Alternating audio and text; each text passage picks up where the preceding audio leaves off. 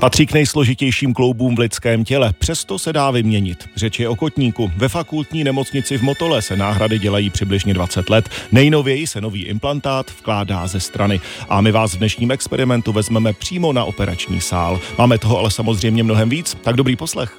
Experiment. Pořad z prostředí vědy a moderních technologií. Brněnští vědci vyvíjejí pro hasiče nebo vojáky pracující s nebezpečnými látkami ochranné obleky s novým typem ventilace. Budou pohodlnější a umožní pracovat i dvakrát déle. Obleky budou sice neprodešné, ale i tak zvládnou chladit tělo a odvádět vlhkost. Tak, dobrý. Hmm. Jiří Chrástek, výzkumník ze společnosti Dekonta AS, mi pomáhá do zeleného gumového obleku. Jedná se o izolační ochranný oděv proti otravným látkám, radioaktivním látkám, biologickým látkám. Tak, oblek mám na sobě. Teď si mám nasadit ještě masku? Ano. Tak, trošku zakloňte hlavu. Tak, maska těsní. Už cítím, že je mi v tom obleku docela teplo. A to jste ještě nezačal vykonávat žádnou práci. A právě proto jste vyvinuli novou ventilační jednotku. Přesně tak, aby osoba, která tento oděv používá, mohla pracovat, aniž by po nějaké době skalabovala v čem je tato ventilační jednotka lepší než předchozí? Při tom starším typu to byl izolační oděv bez vnitřní ventilace, to znamená ventilace šla pouze do masky, ale ten pracovník uvnitř se velmi přehřívá. Vysvětluje Kamila Lunerová, výzkumnice státního ústavu jaderné, chemické a biologické ochrany. Tato jednotka má natolik silný výkon, že může poskytovat dostatek vzduchu i na ventilaci pododěvního prostoru. V tom oděvu, který vy teď máte na sobě, tak je vlastně udělaný vnitřní systém rozvodů, kdy ten vzduch vede zároveň do oblasti nohou, do oblasti kolem těla, do oblasti rukávu. Tak, na levou ruku připínám kontrolní panel, Takový kvádr, asi 15 cm, má na sobě displej, různá tlačítka. Ovládání výkonu a množství distribuovaného vzduchu, buď do masky nebo do mezi oděvního prostoru. Současně si můžu zkontrolovat stav nabití baterie, vnitřní teplotu těla, relativní vlhkost uvnitř. Takže teď zapínám filtroventilační jednotku. Tu ventilační jednotku mám na zádech. Teď jsme přidali jeden rozvod vzduchu do mezioděvního prostoru. Teď vám přidám druhý rozvod vzduchu do filtrační masky. Ta první hadička je vlastně taková pupeční šňůra, vede mi k oblasti břicha. A cítím, že opravdu asi funguje, už je mi chladněji. A právě takovéto obleky testoval na studentech Vojtěch Green z Fakulty sportovních studií Masarykovy univerzity. Měli za úkol vlastně jít tom obleku co nejdéle na běžícím páse. Teď vám teda zapnu ten běžící pás, bude tam nastavená rychlost 4 km za hodinu a 10% sklon. Běžící pás se naklonil a jdu a teď už mám filtroventilační jednotku vyplou a cítím, že se začínám přehřívat. Tak já si to asi sundám.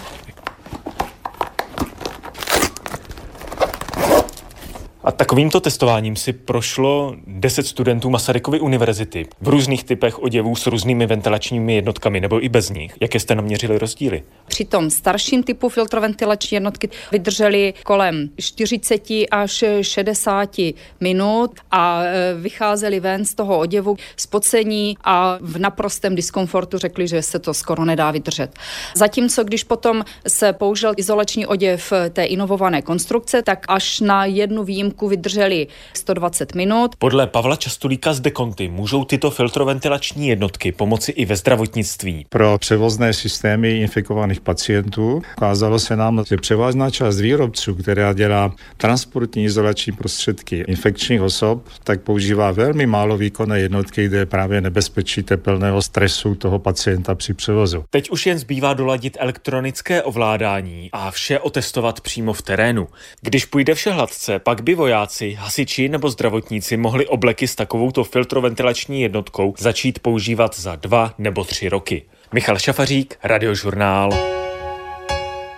sobotním vědecko-technologickém magazínu radiožurnálu Experiment jste před chvílí slyšeli o ochranných oblecích s novým typem filtračně ventilační jednotky. Budou lépe větrat a chladit pracovníky s nebezpečnými látkami, tedy vojáky, chemiky, zdravotníky nebo hasiče. A právě hasiče z jaderné elektrárny Dukovany a taky doktoranda Masarykovy univerzity Jana Pindura jsme se zeptali, kdy podobné obleky nejčastěji používají. V podstatě se jedná o mimořádné události s výskytem nebezpečných látek, s tím, že se jedná o bojové chemické látky, vysoce nebezpečné biologické agent a toxiny, nebo třeba radioaktivní látky, kdy tato nebezpečná látka se ocitla mimo kontrolu v tak velkých množstvích, že jsou ohroženi lidé, zvířata a životní prostředí a tedy je potřeba provádět nějaké záchranné a likvidační práce. Používají takovéto oděvy jen nějaké specializované jednotky nebo i běžní hasiči? No, v podstatě Hasičský záchranný sbor České republiky disponuje celou škálou uh, ochranných oděvů, přičemž tyto oděvy, o kterých hovoříme, tedy uh, typ 1A plynotěsných, neboli nejvyšší stupeň ochrany, je v podstatě zařazen standardně u Hasičského záchranného sboru České republiky. Vy se ve svém výzkumu na Masarykově univerzitě zabýváte působením některých prostředků, jako třeba hasící pěny na zdraví hasičů. V čem jsou takové prostředky problematické? No, ono se jedná o fluorované látky, které jsou obsaženy v těchto pěnidlech a mezi významné látky tohoto typu spadají perfluorované sloučeniny, a tež označované zkratkou PFC a můžou působit například karcinogeně, po případě jsou toxické pro reprodukci a mají schopnost persistence v prostředí a bioakumulace v přírodě i organismech. Takže hasičům můžou způsobovat třeba neplodnost a rakovinu. Toto je multifaktoriální záležitost, takže nelze říct, že pokud se hasič eh, setká s pěnou, po případě se splodinami hoření, tak jednorázově hrozí vznik rakoviny. Je tam potřeba uvažovat v celém kontextu co se týče pěnových koncentrátů, víme, že látky obsažené v nich mohou souviset s hormonálním systémem, včetně toho, který se přímo účastní spermatogeneze a tedy by to mohlo souviset i se sníženou plodností.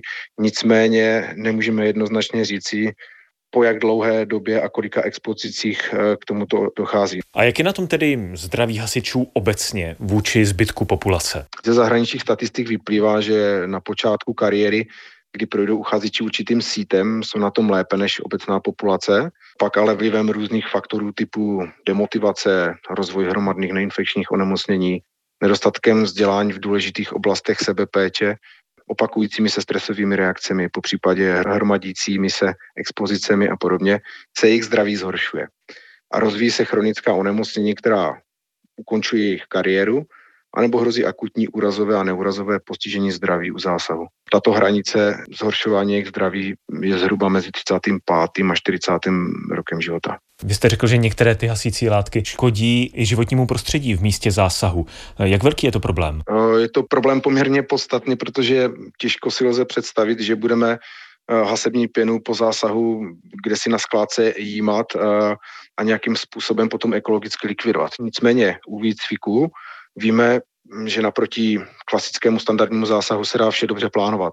Například výběr místa pro výcvik bez potenciálního průsaku do spodních vod a také použití nějakých náhražek, které strukturálně a vizuálně vypadají jako pěna, ale nemají tak negativní účinek. Říká Aleš Pindur, hasič a doktorant na Fakultě sportovních studií Masarykovy univerzity. Moc vám děkuju. Děkuji, naslyšenou. Michal Šafařík, Radiožurnál.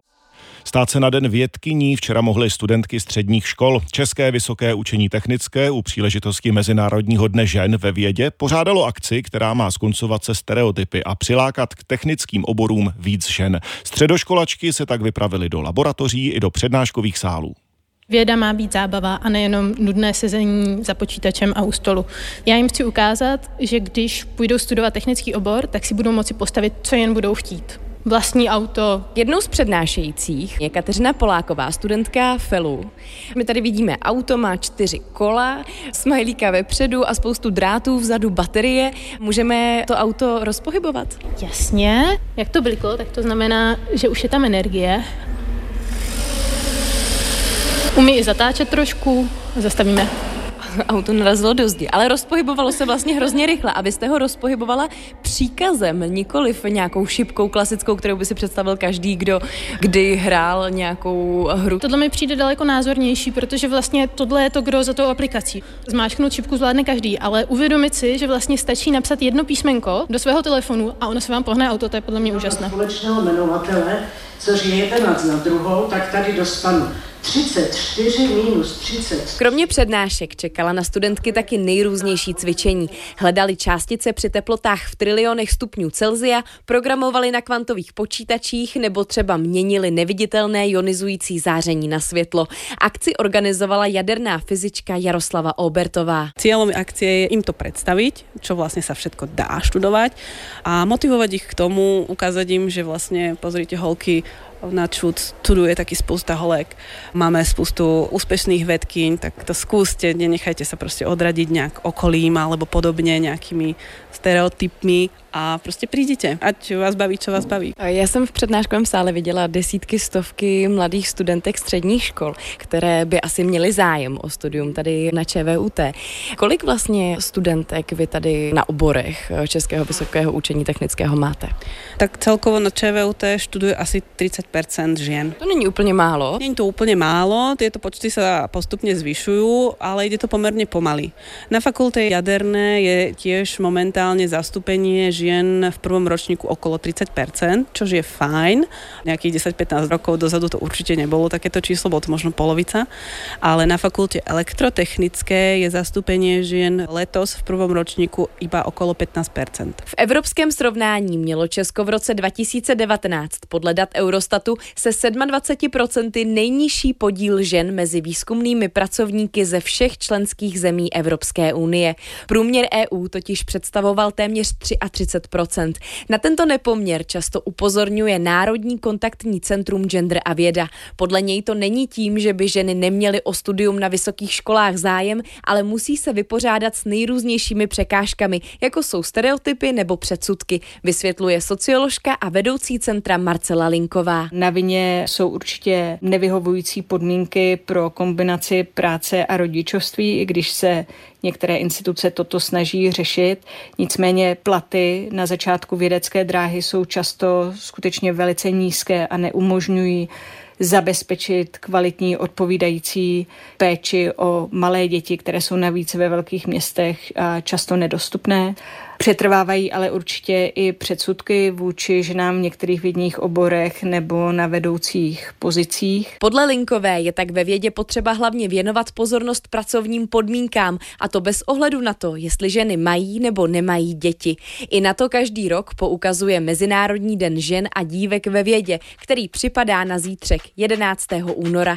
Karolína Burdová, Radiožurnál. 30 pacientů dostalo v posledním roce a půl v Pražské fakultní nemocnici Motol nový typ náhrady kotníku. Ten je součástí hlezeního kloubu a lékaři ho vkládají ze strany. Tahle metoda postupně nahrazuje starší typ zákroku, při kterém se nový kloub implantoval ze předu. Dobrý den, já jsem tady pro vás ze sálu. Jste připravená? Ptá se pacientky Ivany sanitář. Krátce na to uši odváží na sál. Čeká ji přibližně 75 minut dlouhý zákrok. Znecitlivující léky dostane do mozkomíšního moku v páteřním kanálu. Díky tomu neucítí od pasu dolů žádnou bolest. Já jsem měla kdysi zlomený kotník a potom přišla ta artróza dědičná po mamince, takže já už vůbec nemůžu téměř chodit. My se díváme právě na rengén. No, je tady pokročilá artróza hlezeného kloubu. Stanislav Popelka, primář ortopedie ortopedie.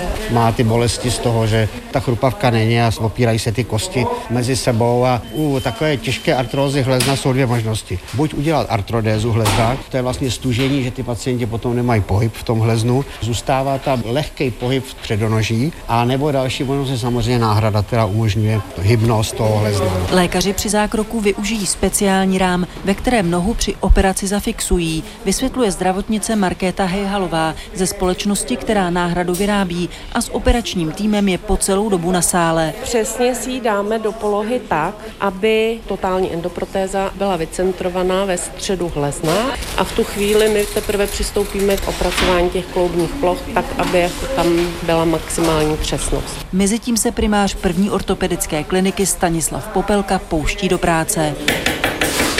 Otvíráte vlastně pacience nohu v oblasti kotníku. Můžeme s fixatem Obrací se ortoped na kolegy, aby přinesli speciální rám. Noha se fixuje pomocí hřebu. Budeme rengenovat? Tak, dejte mi měrku. Ta náhrada vhlezna má několik velikostí, záleží na tvaru toho hlezeného kloubu. Vy si to tam přiměřujete? Jenom tak orientačně, abych věděl, jestli opravdu to je na dvojku nebo na jedničku. No. Jednička nejmenší velikost? Ano, to je nejmenší velikost. No a paní je drobná. Já si to bude jednička teda, jo? Provrtáváte kost holení? Ano, teď se provrtává kost holení. Si? A teď se bude vrtat kost hlezená. Výplach. A budeme postupně frézovat ten tvar té budoucí náhrady. Tak, udělejte rengen. Ty endoprotézy sami o sobě mají takové jako ližiny, kdy se vlastně udělají otvory pro ty ližiny a ta endoprotéza se těma ližinama tam protáhne do té kosti. Za chvíli se bude dávat originální náhrada. Tohle je komponenta pro holení kost. Je to vlastně takový čtvereček, který je mírně prohnutý. Tohle bude na hlezení kost. Ukazuje mi novou kloubní náhradu Markéta Hejhalová. A mezi těmi dvěma kovovými komponentami musí být polyetylen, aby tam byl optimální pohyb. Teď zkoušíte vlastně hýbat tou nohou. Ano, po operaci prostě ta noha musí být stabilní, že, pevná. Tady z toho zevního přístupu je výhoda, že se vlastně uvolní hodně to zadní kloubní pouzdro a tím i ty hybnosti jsou daleko lepší. Dodává primář první ortopedické kliniky Stanislav Popelka. Po operaci dostane pacientka přibližně na měsíc chodící ortézu. V plné zátěži může být noha za dva měsíce. Z Motolské nemocnice Andrea Skalická, Radiožurnál.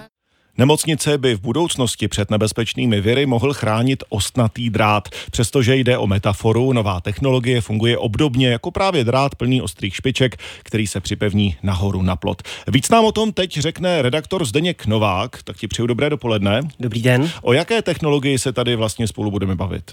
No je to nový materiál, který se dá použít do různých, na různá místa, na různých površích v nemocnici. Je z křemíku a jeho autorem je dvojice týmu z univerzity Rovira i Virgilio ve Španělsku a australské RMIT. Ti společně publikovali informace o materiálu v odborném časopise ACS Nano, poté co ho otestovali proti vybraným virům. O jaké viry přesně Zdeňku šlo? No, tým to testoval na čtveřici virů označovaných jako HPIV, které způsobují parainfluenzu nebo také parachřipku. To je stručně řečeno zánět dýchacích cest, který často napadá zejména malé děti. No a zejména v rozvojových zemích patří k nemocem, které mohou pro malé děti být i smrtelné.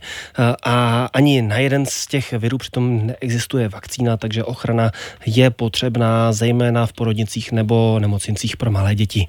Teď trošku zapojíme fantazii, jak přesně si tu ochranu máme představit, opravdu jako ostnatý drát? No v praxi to pod elektronovým mikroskopem vypadá opravdu trochu jako takové, řekněme, fakírské nože z hřebíků, nebo možná jako takový placatý kaktus plný ostrých trnů. No a právě na tyto trny se viry doslova napíchnou, tím se poškodí jejich struktura a během pár hodin se pak rozpadnou. Do 6 hodin jich zmizí celých 96%, tedy skoro všechny. Jak to funguje, je vidět právě i na záběrech z elektronového mikroskopu, kde je poznat, jak viry ztrácí svůj tvar a mění se v takovou, řekněme, loužičku. Ty trny ovšem nebylo snadné vyrobit, jsou totiž jen 2 nanometry široké. Pro představu to znamená, že se do šířky běžného lidského vlasu vešlo vyskládaných asi 30 tisíc těchto trnů. Tak malé ale být musí, aby se na ně ty miniaturní viry mohly skutečně napíchnout. Pověz nám ještě prosím, jak se takový materiál vyrábí. No, no není to jednoduché, jsou to totiž opravdu mini rozměry. Tým vytvořil křemíkový wafer, takovou řekněme tenkou vrstvičku křemíku, která se používá třeba i pro výrobu počítačových čipů. No a tady do této základní vrstvy pak vypalovaly tvary pomocí plazmy, vybrané tvary. Díky tomu se totiž, alespoň podle toho, jak věci vysvětlují, dá vytvořit přesně takový tvar na povrchu, který potřebují. No a to jsou ty zmiňované tenoučké trny. I Zdeněk Novák byl součástí našeho dnešního experimentu. To znělo docela zajímavě. Zdeňku, děkujeme naslyšenou. Děkuji, naslyšenou.